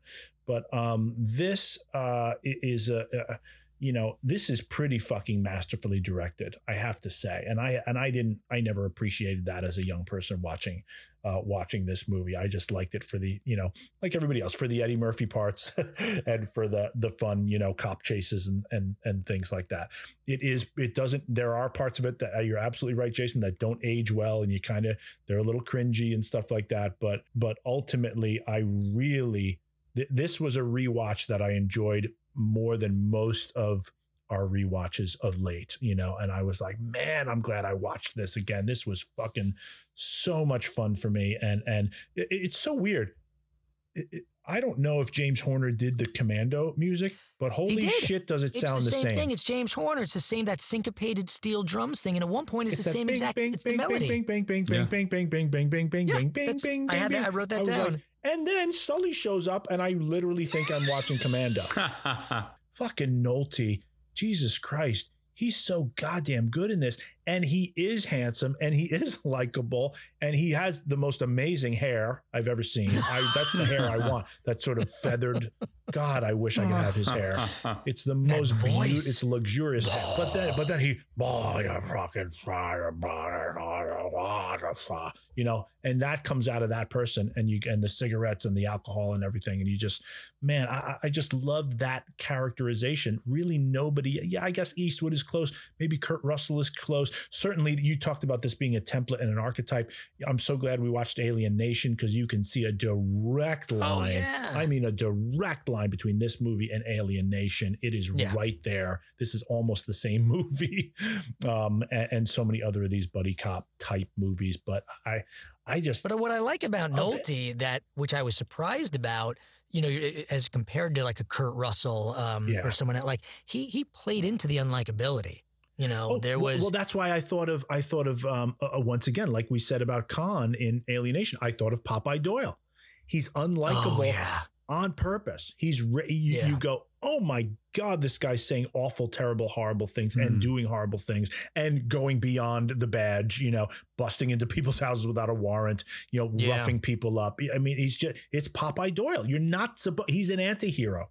you mentioned it first of all. Annette O'Toole is Oh, gorgeous. she's a knockout. What the fuck? Why wasn't she a superstar? God, and she, she's when so- she she's first so shows up good on it. screen, she's beautiful. But because she's uh, given you know, stuff like this to do. But why Yeah. wasn't she given more to do? Is my question. Then ask Walter Hill why he didn't take Not her in and give her movie. anything In to her do. career, why She wasn't she a other things, Penelope Ann she- Miller? Why wasn't she a a uh, a uh, the um? oh, I'm losing her name now. A um.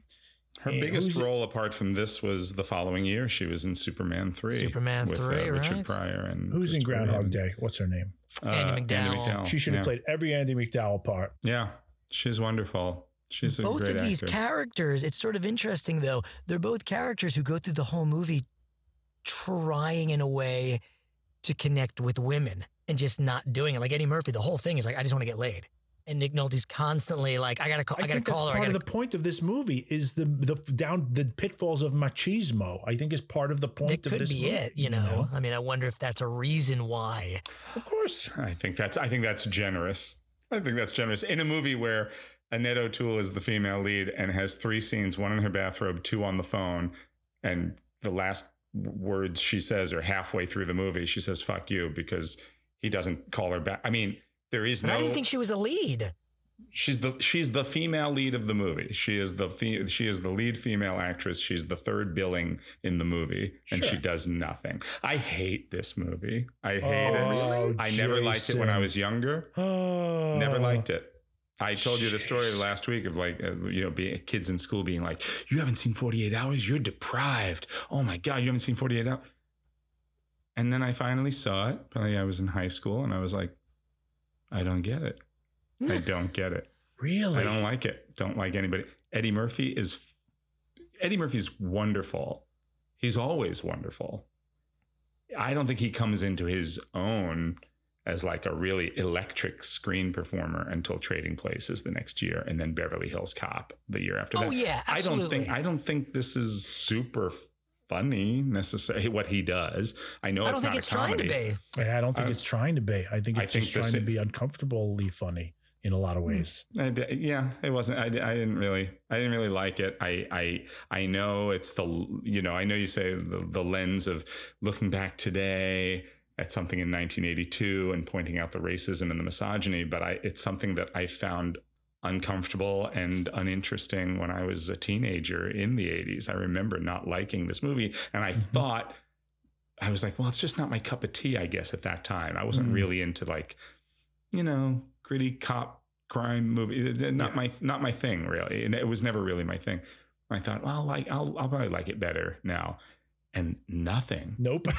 nothing. I really I I like kind of loathed it, and every time Wow. a woman was every time a naked woman was shoved or pushed or punched and bloodied and had nothing to do and nothing to say, it just made me angry. It really the movie made me angry and the racism towards Eddie Murphy and the way he's got to swallow. I know that's all real and the world we're in there. Mm-hmm. I just don't. I, I didn't see the point of it. I didn't think it had to be that way, and I don't think that. I, I think the half-assed apology at the end, while I do agree, it is probably the best moment in the movie, along with that tracking shot. Those are my two. Fa- those are the two times I was like, oh, I like that. those are the only two times I was like, oh, I like that. Even the scene I was looking forward to in the country western bar, I was like, well, this is where you know it's going to be the like Yeah. cheer moment. And I could see watching it, I'm like, and here's the moment where Eddie Murphy walks out of there and walks to Nick Nolte's car, and there's nothing on the soundtrack, not even lines for about 10, 15 seconds, because it must be an applause. You know, I love that when you see in movies how they figure out from test screenings, like what is like such a big laugh or an applause moment, They that there's pause. nothing that, that, that you would lose in the story underneath it. And you're like, oh, that's, that's quite a long beat before something of consequence happens again. It's because it's covering the time that a big laugh or a big response would take. And I'm like, I'm sure people went nuts for that scene. And I was like, gosh, I really thought there'd be more to it. Yeah, it did not, it just didn't do it for me. And I was like, and I was like, I know. I wrote, this is giving me a very weird sciency vibe in terms of my threshold for its flaws, even though I know they're of their time. But I, but again, I, you know, unlike Weird Science, this is a movie I have seen before, and I didn't like it then, and I didn't like it now. It just didn't do it for me. See, So- but I, I, I, I think I just I'm accept just what- not in that kind of movie too. You know, it's uh, these don't do a lot for me as these kind I of like, completely accept what you're saying, and Yeah. Jason. I completely see what you're saying. I, I, I, I- in the same way that I look at the way, you know, a Tony Soprano treats, you know, certain people in The Sopranos, Mhm. and I go, oh boy, oh God. But he's an anti hero. So I'm also rooting for him to do better or get better, right? In the same way I do that with Popeye Doyle when I watch French Connection. I go, oh man, that scene in the bar where, Yeah. where he goes to the to the African American bar and starts roughing people up and saying awful things. And it's like, oh, Popeye, I want to like you, you know? Mhm. It- it- in this same way, this this movie this movie sort of feels like an anti-hero, you know, to me, Mhm. because Gans is is the worst. Like he's he's he's worse than any of them, and he must be taken out. Mhm. You know, um, and and that's why to me it also feels like a samurai movie. It feels like something with with with Toshiro Mifune, where you kind of go, "Gosh, I wish he weren't so violent and so revengeful and so disconnected and so and so fucked up in the head." You know, but he's got to defeat so and so, so he's going to be on this journey. You know what I mean? And if you if you either you're right, you either get into that kind of thing or you don't, and you accept the flaws of the main character. Maybe accept is even too strong of a word, but you you know they're there, and you have to sit with them and Mhm. digest them and and sort of power through them or something like that. But I, you know, That's why the I- best stuff is when he and Murphy, and there's that nice together. moment where they're, um, where Murphy is saying, "Go easy on the," g-" you know, like they they Yeah. they have each other's back there in that in those final moments, and and again, Yeah. that's the to me that's the best part of the movie. That's like what the payoff that you you know, but it, it was a little for. too little, too late for me. But I think it's also the fact that the the relationship with Annette O'Toole that that seems to be strong at the very top of the movie never gets any kind of resolution in the end. And you know, who knows? There might have been a scene, and they were like, "Well, we're not going to end it with him going back to Annette O'Toole." It's Eddie Murphy's this really this you know this this molten core of this movie Yes, yeah. and so we've got to end with like something with the two of them or you know we have to end on a murphy moment or uh, so that may very well be kind of what happened like you know the epilogue uh, to to to kind of round that out would not have been helpful to the heart of the movie maybe so I, I get that it just didn't do it for me Yeah, there was a shift for me where I realized, like you were saying, Dan, too, that oh, this isn't this isn't a comedy. There were some Mm-hmm. funny things, but it really wasn't a comedy. It was just more of like a gritty, like you said, French Connection type thing. And to me, I, I was looking at it. I- I was like, oh, this is more of like a character piece. This is just about these Yeah. two, and especially Nolte. To me, like you know, It's Murphy was the breakout star, but to me, it's about Nolte. and It's about just this.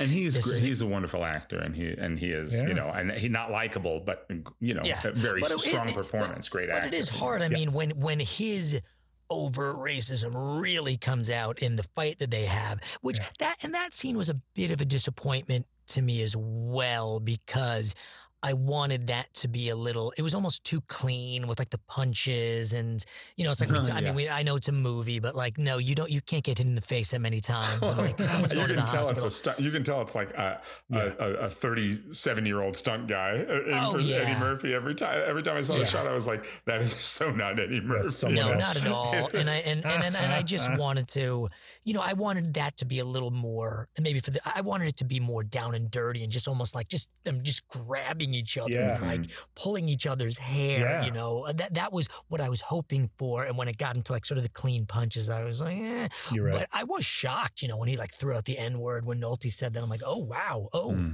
okay. Yep. So like that's coming out now. And I definitely was uncomfortable with it. And I was definitely thinking, you know, again, I'm not accepting him as a character or excusing it, but I felt, well, but that's the character. That's who they're that's who this guy is. Yeah.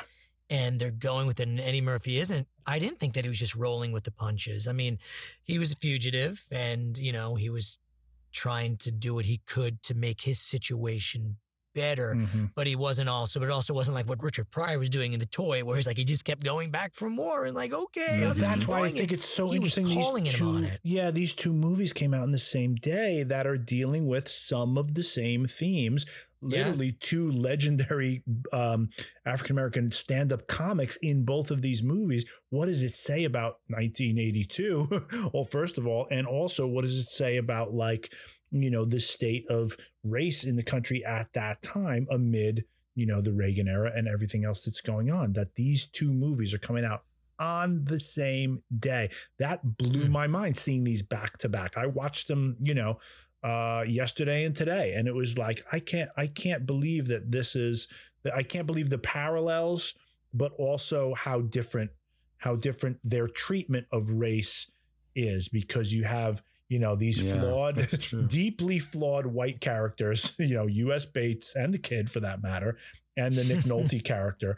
And one is is trying to you know um, treat this in a satirical way and failing at that does not have the courage of its convictions and is not going there. And the other one is saying okay here's a real guy who has real racial uh, problems and real tensions, a la Popeye Doyle, a la James Caan and Alien Nation, all of that, you know, and we're going to put him out there, warts and all, for the world to see. And we're going to just, um, you know, uh, uh, uh, let you not like him and not like those things about him, and yet be rooting for him, and and and eh, just the stark contrast between those two ways of looking at, you know, white white person who needs black person to do something movies. Yeah. you know? and, and and when it ended, I didn't feel. I mean, I know I totally know what you're saying about Annette O'Toole, Jason, because I, I agreed too, and thinking, wow, she's really wasted. But there was something about her through line that I, I almost I thought it was very cathartic when she said "fuck you" and hung up, and I was glad. And to me, it ended with.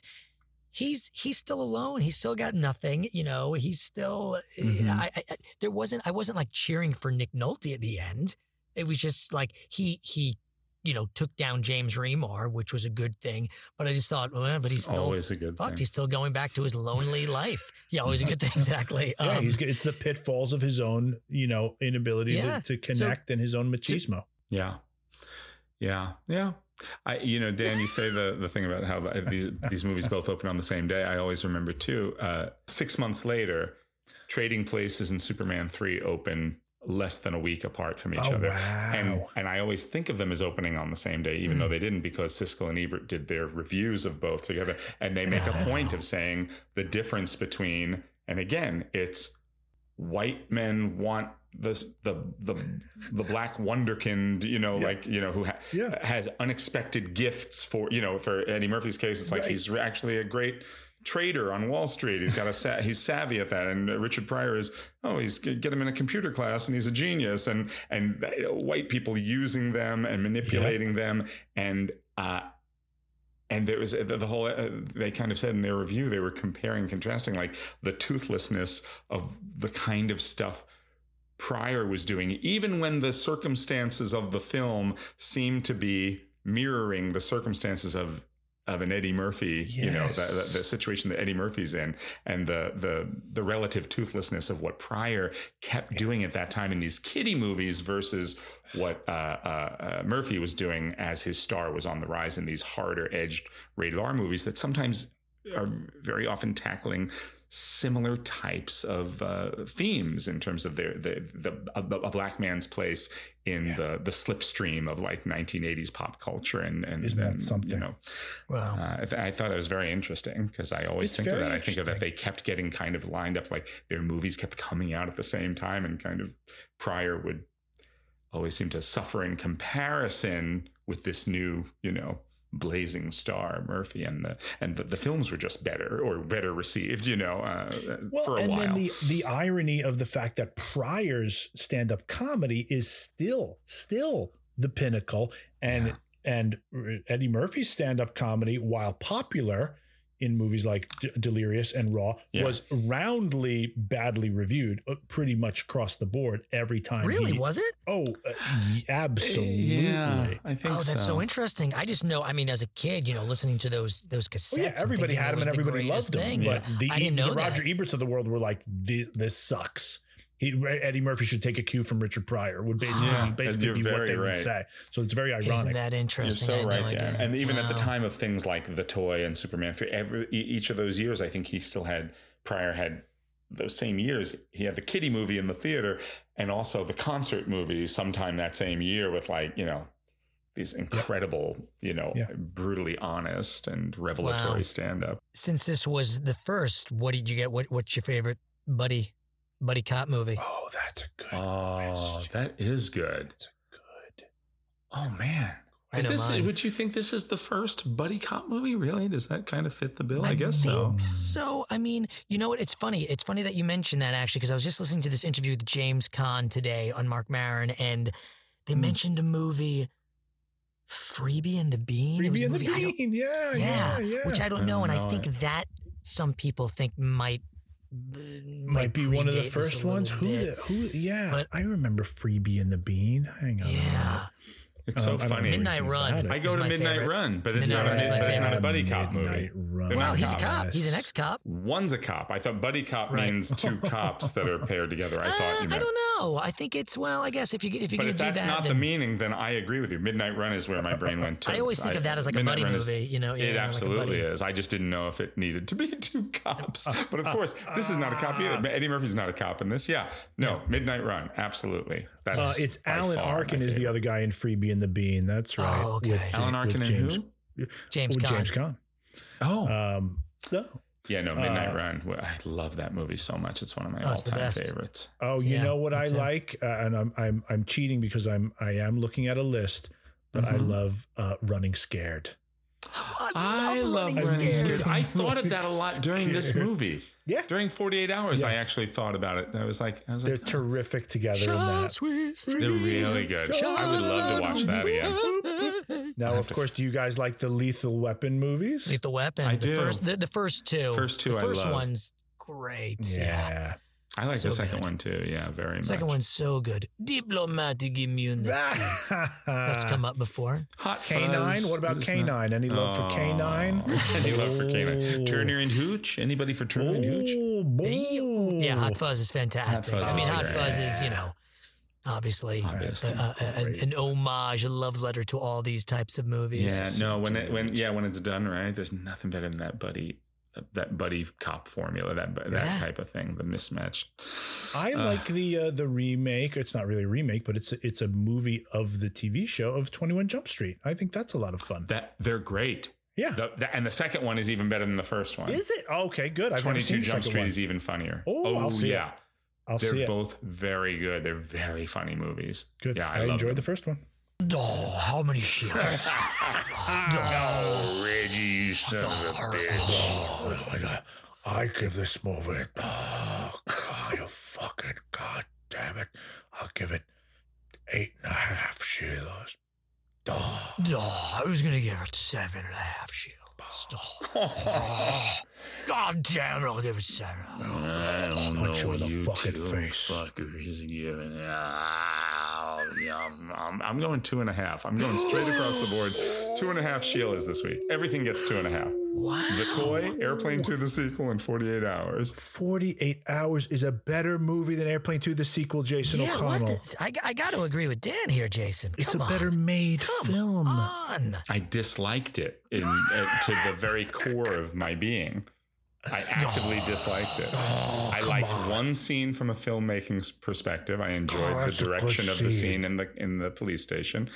I think Nick Nolte is obviously a very good actor, but and I like Eddie Murphy, but I didn't. Uh, th- there- neither one of them. It wasn't Oh, like, come oh, on, this is my favorite. There's your Give it a three, at least No. a three. There's- God, God damn it. Your No, goddamn I'm sticking with. I can't. I wrote twice. I wrote the last thing I wrote about this movie is I hate this movie, and four lines before I wrote I kind of loathe this movie. So I can't give it more than two and a half. I didn't say that about the toy or Airplane Two, the sequel. What did you give Weird Science? Oh, I think that was. I think I gave it zero. I don't know if I gave it oh. anything, or maybe I gave it one. I really, really hated that one. I can't stop doing that. I've been doing that for That's really fun. That's really fun. Oh, look, wait, the time phone is ringing. Yes, hello? Oh, Mr. Nolte. Oh, good to hear from you. what do you have to say to Jason? I just want to say I've been eating chili out of a can all the years of my life. Oh, wait a second. Am I 1982 Nick Nolte or am I goddamn 2020 Nick Nolte? I can't even remember I've been dirty in my pants all the live long day. I got nothing but I'd got to dig it out with a trowel and feed it to my hogs. What? Who am I? oh. The crazy thing is, that's 1977. You never know who's gonna call into opening oh, weekend. It's true. It's so true. Oh, so Oh, hear. I'm still on the line. What do you, do you have anything for me? Do you need anything from me? I, I swear I'll get you the money. I, I think I have it over here. I, uh, let me find this coffee can right there. Roscoe, get away from my coffee can, Roscoe. Let's see what I have here. I, I did a I did a show on Stars. Maybe you saw that. I think it was Stars. I don't know. I'm pretty goddamn politician. I don't remember filming it. My picture was up in the subway though. I seen that. I got I got seven dollars here in this goddamn coffee can, and I don't want to tell Roscoe what I think of him, but you're not supposed to call people names like that anymore. No, back in '82, you could say it all, everything, and then at the end you just say sorry. I shouldn't have said it, but now, god damn it, you're not allowed to say shit, squat, fuck, tart.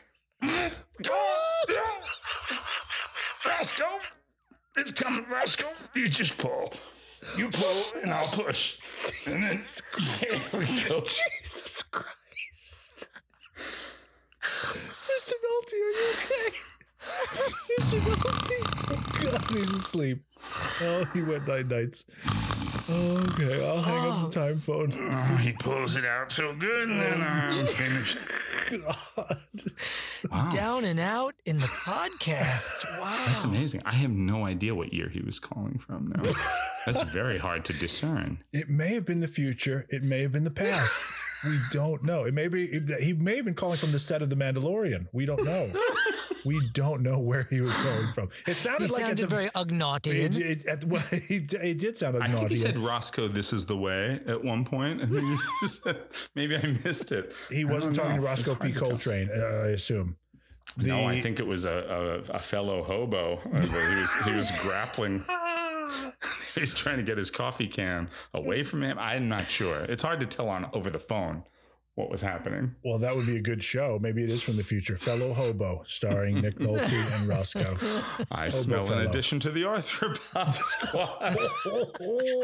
if anyone can sniff out Sheila, it's future. Might be Nolte. It's future Nick Nolte. Future Nick Nolte. Nolte and the Ugnaughts. At the beginning of the call, it did sound for a minute like we were getting two Nick Noltes. Maybe they merged. Maybe past and present merged Might together. have been it. Yeah, that, That might could have been happened. it. Well, that was exciting. That was It very was. exciting. It was great. Glad to hear from him. Unexpected. Unexpected. Always, always Patsy Cline. Um, wow. Good night, America. Next week. Oh, It is that time, isn't it? God, again, the, the, the time with you boys flies. Even when I we really- disagree, it does. We can still come together and we have fun. we have a lot of fun. do. I We hate to do have disappoint you. I really do hate to disappoint you. Listen, you gave me, without too much argument, you gave me a Super Mario. You gave me a. What was that other movie I liked? You, you gave me Baby's a Baby's Day Day, Out. Out. Yeah. Without too I don't much. give you Yeah, that. there's a few No. that you've that you've loved that No, Fred I'm and I have firm been like, that. why are you true. here? What are you thinking? So, I mean, we all have these Yeah, we all have our blind anomalies. spots and our yeah anomalies, and It's yeah. fine. It's, It's always nice. absolutely Every once in a while, a seven brings us all together. A Shaun of the oh. Dead. That's nice. Maybe, maybe a Superman the movie. Maybe we'll see next week We'll as we travel back to December 15th, 1978, for what is likely to be another supersized episode as we revisit the original Superman the movie, starring Christopher Reeve, Margot Kidder, Gene Hackman, and Marlon Brando, as well as sharing our top 10 favorite superhero movie lists. Fred and I, I know, are really sweating oh. over this list. I know we've discussed this. I don't know about you, Dan, but I can't sleep at night. very hard, very hard. We're uh, we're we're. bi- I don't know if you're as are, are you. Would you call yourself as big a, a fan of the superhero movies, Dan? Or are you kind of like, yeah, I could take it. I could take them or leave them.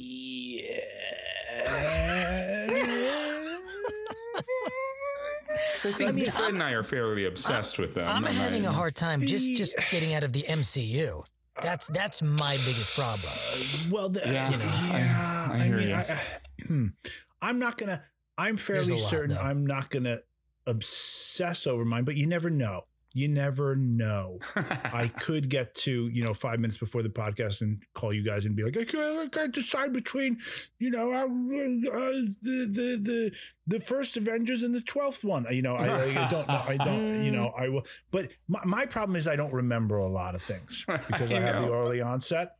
And so I can't, I don't know what, I can't remember. Okay, is the James Spader one Thor 3 or is the That's Age of Ultron. or is the oh God, or is the John Hiddleston one Santa Claus? You know, I can't John it, I Hiddleston. can't John Hiddleston. I can't. Who's Loki? Who plays Loki? Tom, Tom Hiddleston, and David David Huddleston as Santa Claus. You're right. They are two. Because Santa Claus Not- movie will be on my list because he's a superhero to me. Um, can am I allowed to put Snoopy Come Home on my list because he's a super? I consider him anything that I saw in a comic strip. Prince Valiant, I'm putting on there, even though that was never made into a movie. have to- I'm, I'm doesn't just even have to I'm have a doing all. TV No. shows, so you know. Oh, You're put, oh, the greatest American hero. That's my number one. I'll reveal it right now. Um, no, so it all mushes together in my brain, but I'll parse it out. I'll parse You'll it parse out, it and out. then You'll I'll parse I'll- it out. But and I'll have like I- my I'll have my criteria. I'll be like, all right, I have to justify. This is what I was thinking Yeah. as I went. You know, because Fred's right. There's a lot. There's a lot to choose. I just don't want to have regrets. I don't want to have regrets, and I'm gonna have regrets because I'm not gonna be. Able there's gonna be movies I'm gonna have to leave off the list, and that hurts my soul. I've been. There's I'm not so kidding. many. I've been working on this list for months now. Jesus Christ. Since yeah, because I just I've just been like paring it down and trying to figure it out, and I and I. I, I, I don't know. I'm fairly certain. I think I have my top three, but even there, it's still jumping around. And it's Yeah. it's this is It's good one. stuff. It's good stuff. It's fun. It is. It's all fun. It's all good It's stuff. all fun. Yeah. Um, so that's next week on opening weekend. Dan, before we leave, what do we have this week as a uh, as a manualist closer? So yeah, I called it manualism. For once, I, I I eschewed the the hand fart designation and and said no manualism. Well, you're getting a little classier. You're I'm classing it up trying. around here. I'm trying. Um, I think the only thing we can do is the boys are back in town. That's a, that's the You perfect. Uh, 48 hours, and that is a good song. You have to say that is. a good Yes. song. Oh yeah.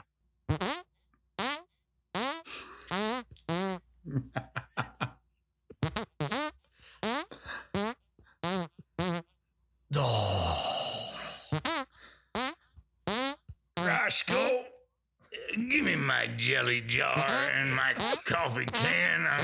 I'm gonna make some magic in here. I'm gonna you put you hold one there, and I'll aim for that, and then the other one I'll just well, I guess I'll squat you, son of a bitch, if you're not gonna Back give on me. the phone.